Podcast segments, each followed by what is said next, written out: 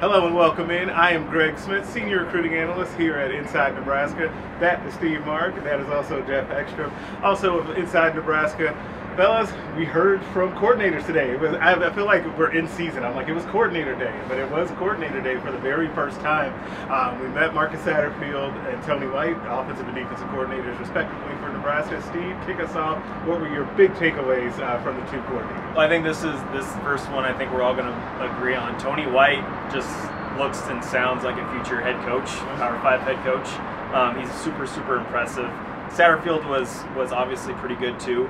Um, but he said I, some things that yeah, people are gonna. yeah, he, he he obviously talked about the offense and how it was going to be a pro style attack, and they're gonna huddle. And he also mentioned a little position around here that a lot of people like called the fullback. Uh-huh. So I, I, I just think that you know Satterfield is maybe throwing out some red meat for the fan base that he knew that they were gonna like to hear, and boy will they like to hear that. But obviously, you know, for for what they want to do at Nebraska in their first season, a pro style attack, huddling up running the football, owning the line of scrimmage, leaning on and improving, ever improving offensive line.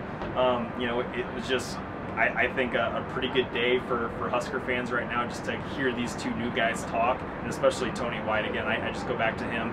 He explained in depth more about the three three five defense. About that defense. Yes, he'll be fielding he was questions. I feel like he was very prepared for oh, those yeah. questions to come his way because yes. they came early and often. Yeah, absolutely. I mean, he came prepared when, and, you know, everybody's going to be wondering about the 335. There's maybe some um, naysayers that think, you know, will it work? Will it hold up? Um, you know, when, in November when teams are running the ball right at you. Um, but he had some good answers about that, and we'll have more on Inside Nebraska. But I'm curious about your guys' thoughts. Yeah, Geoff, what do you think? Yeah, I thought it was good.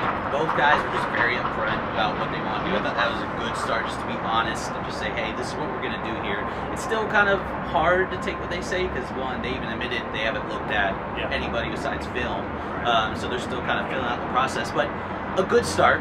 Still a long way to go. We'll see what happens this spring. But Say start. I thought I thought both guys were impressive in their own right. Um, with their, like you said, with them being kind of upfront and honest, um, and kind of kind of setting the tone for what's to come. But also, both of them were willing to say, you know, the full staff isn't announced in here. Um, I think it was Tony White that talked about, you know, we haven't all gotten in a room together and just talked football and what our schemes are and what we're going to do, uh, which I thought was a really nice admission. And I did think that it was kind of a, an interesting breath of fresh air to hear both of them not dance around things things. They, they were asked directly about certain schemes and things like that, um, and they kind of went right after it. Now, when it comes to the offense, and I want to start there because a lot of talk is going to end up being about the defense, uh, both here and on Inside Nebraska.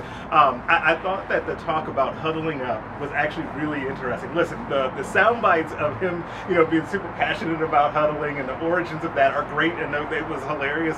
Um, and I encourage you to watch that right here on our YouTube channel. Um, but I think that that has real value, right? And I, I, my immediate thought was, oh, they're not going to see the most plays defended in the Big Ten anymore. Like that's a good thing for the defense as you're in a transition. So I know that that's in the weeds and that gets us way all the way to like September. But I thought that that was really important.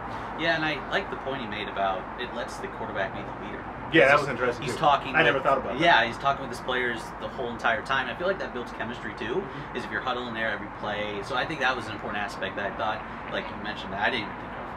It was really funny when he when Marcus Satterfield, who just has a clear disdain for clapping to to signal to, to snap the ball, that was hilarious. Uh, he's he's all for the quarterback talking, communicating, be a, being a leader in there, and that starts inside of a huddle with ten other guys surrounding it in a, in a circle. So, uh, just really cool stuff obviously um, what what Geoff said was was right about both coordinators saying, "Hey, we haven't been out on a practice field yet, so we don't have a feel with, with what their current roster has," which makes total total sense. But they have watched the film, and it kind of killed my question about wanting to learn more about on the defensive side about the rover position, um, which with uh, Tony White politely kind of just said, "Hey, we don't actually know what we have right now, but you know, it's it's just going to be a really interesting." um, development with that specific position in a 3-3-5? Is it going to be a, a linebacker safety hybrid, you know, middle of the field? Is it going to be more on the perimeter as kind of an outside linebacker, defensive end type?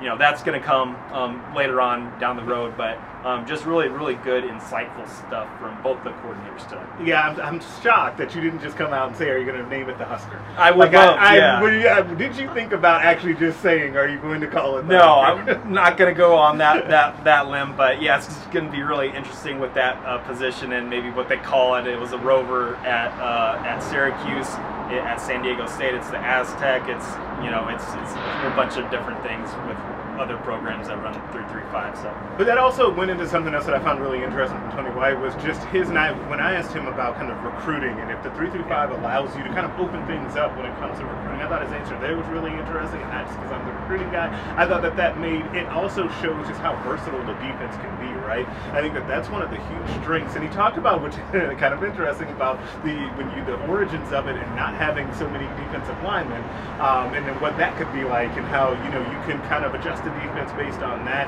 Um, he talked a lot about the linebackers and how yeah. important they were um, to this defense. Um, and so it'll, it'll just be interesting to see going forward. Spring football is going to be fascinating to me.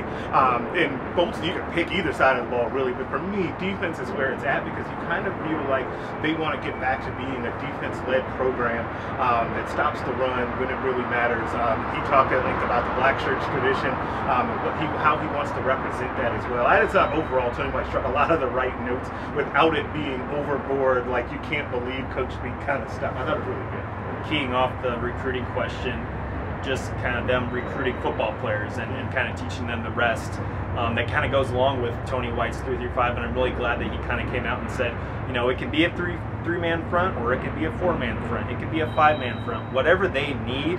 That is the beauty of this of this scheme, this defense is it can it can shift into multiple things and you know that might help maybe you know I know it's talk right now and we're going to find out if it works on the field um, in the fall but at least I like that you know Tony White got in front of the mic and, and maybe was talking to fans it's like hey we I know this system we've done it before you know it can hold up against the run he brought the bull the he bull season he was ready for with, that yeah with uh, um, uh, Oh, Mississippi, yeah, Michigan yeah, Mississippi State, and what, what they showed against a, a high-powered run attack, tough offense against Illinois, and then um, man, who was the other one? Oh, duh, TCU. TCU yeah. and what they did against Michigan, kind of the biggest one out there. So, um, look, I mean, it's a system. It's it's a very versatile uh, system, and I think Tony White did a, a, really good job. I, I really encourage fans to go and watch our, our video on, on our YouTube page. So, um, just good stuff all around. Today. Yeah, and I guess to, to, kind of wrap us up here, Geoff, we'll kick it off with you. I guess what are your final takeaways that you want to make sure you get out there